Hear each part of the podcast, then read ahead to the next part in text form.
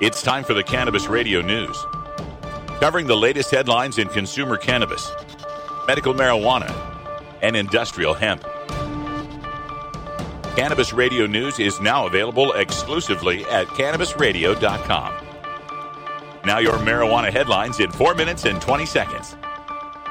This is Cannabis Radio News. This is your Cannabis Radio News for Wednesday, November 23rd, 2016.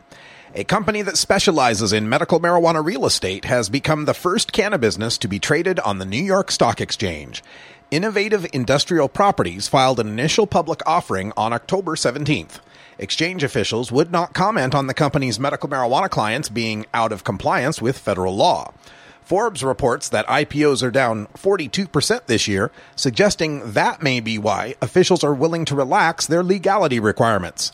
Such wasn't the case for social networking application Massroots, whose IPO was rejected by NASDAQ, despite the app having nothing to do with buying, selling, or cultivating cannabis.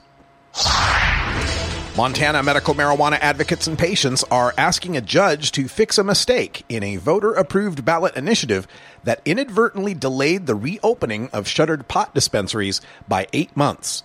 A state law that limited medical marijuana providers to three patients apiece took effect on August 31st after a five year battle, leaving thousands of registered users without legal access to marijuana. Earlier this month, Montana voters passed Initiative 182 to repeal the three patient limit, but the writers of the ballot measure accidentally put in a July 1st, 2017 effective date instead of making it immediately effective. One lawsuit was filed Tuesday, and another was to be filed this week, asking District Judge James Reynolds of Helena to issue an order that would reopen marijuana dispensaries immediately. The Montana Cannabis Industry Association is asking Reynolds to rule that the delayed effective date was the result of what's known as a Scrivener's error that courts can correct. Washington state's bizarre cannabis laws are in focus this week because a pot shop owner wants to give away free marijuana and the local news reported it, triggering a warning from state officials about illegal advertising. Carol Earhart, owner of 420 Friendly in Spokane, said Tuesday she was planning a giveaway of up to an ounce of marijuana to card holding medical marijuana patients today. Since the passage of new laws folding the state's medical marijuana dispensaries into the retail marijuana system, shops like 420 Friendly, that hold the state's new medical marijuana endorsement, quote, may donate product to qualifying patients or designated providers who hold a valid recognition card, end quote. However, quote, licensees may not advertise free or donated product, end quote. I'm not advertising, Earhart said Tuesday. This is a news story.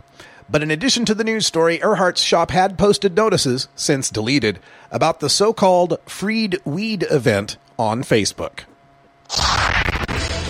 The New York State Health Department says it has filed amendments to medical marijuana regulations to authorize nurse practitioners and physician assistants to certify patients for medical marijuana.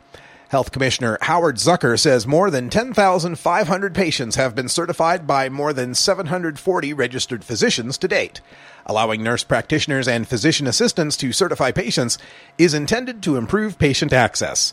The agency says it's continuing its review of using medical marijuana for chronic pain, and a decision is expected by the end of the month. One teenage brother of musicians and the teenage son of another musician are in hot water after being busted for marijuana possession. Frankie Jonas, the 16 year old younger brother of the Jonas Brothers pop trio, was busted in Nashville outside of a convenience store, reports TMZ. Meanwhile, in London, Rocco Ritchie, the 16 year old son of filmmaker Guy Ritchie and pop star Madonna, was spotted by police smoking weed in public and subsequently busted for possession, according to page 6. First time possession of a half ounce is a misdemeanor in Tennessee, punishable by up to a year in jail and a $250 fine. However, Jonas will benefit from the recent passage of a decriminalization measure in Nashville that punishes possession of a half ounce or less with a $50 fine or 10 hours of community service. The penalty for Ritchie in the UK can be as low as a fine of 90 pounds or up to five years in prison.